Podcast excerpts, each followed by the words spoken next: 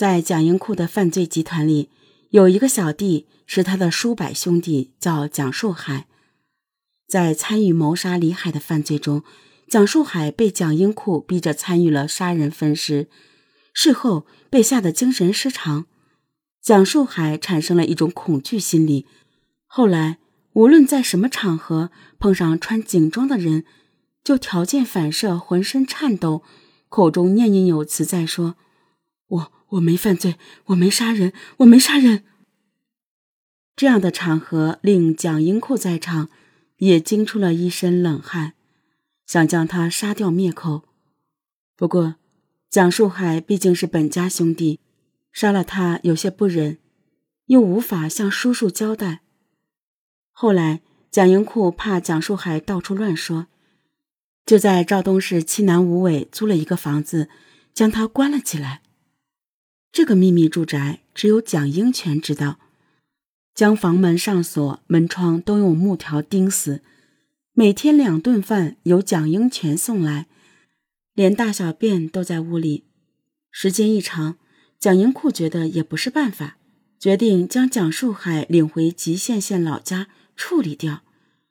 但老家人多，叔叔婶婶时刻不离的看着有病的蒋树海，实在没有机会下手。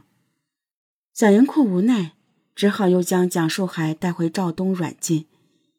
这时他对蒋树海更加苛刻，每天有两顿饭改成了一顿饭，想让他在这个小屋里。自己死了完事儿。蒋树海有些精神失常，但是还没有失去理智，有些时候还是清醒的。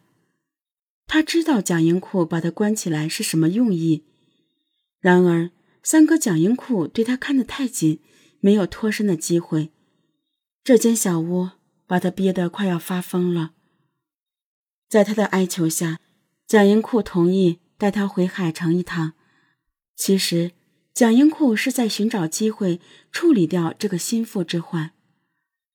蒋树海回海城后，将一肚子的话向自己的亲哥哥蒋树涛倾诉，把蒋英库在赵东杀人的事实和逼他杀人的经过都告诉了蒋树涛。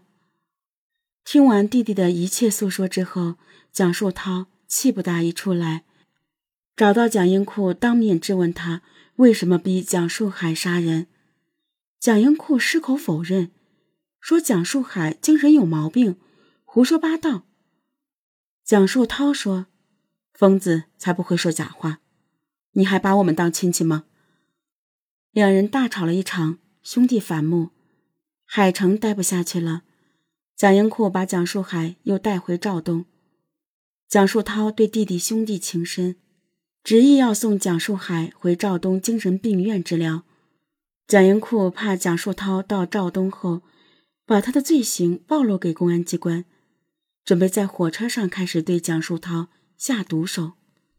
他派得力杀手沈显贵、王英利、蒋淑元三人一路追杀到沈阳。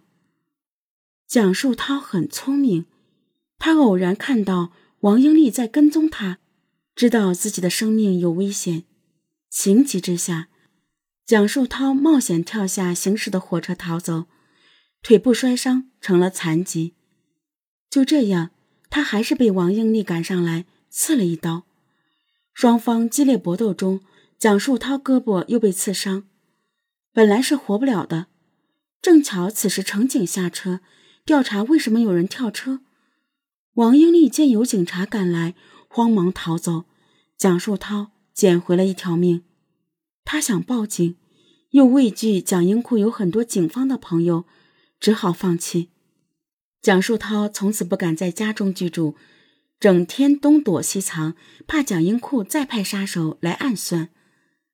蒋树涛逃走之后，蒋英库立即将无人照顾的蒋树海领回，在陶瓷公司的车库里，蒋英库命令手下把蒋树海活活勒死，然后焚尸灭迹。处理掉后，蒋英库认为可以瞒天过海，松了一口气。蒋英库六亲不认，连本家兄弟都杀，何况朋友？有个在火车上做买卖的刘少贝和蒋英库是好哥们儿，住陶瓷大厦二单元五楼。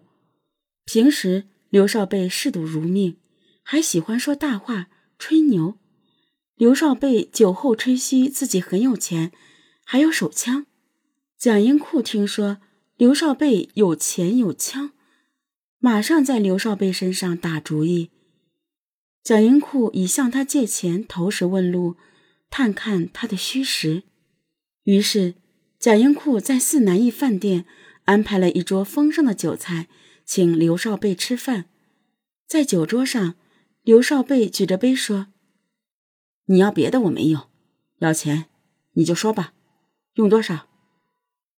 蒋英库对着刘少贝伸出五个手指说：“我借五万元。”刘少贝一听，哆嗦了一下，但是牛已经吹了出去，话也不好收回，只好回家将五万元现金取来。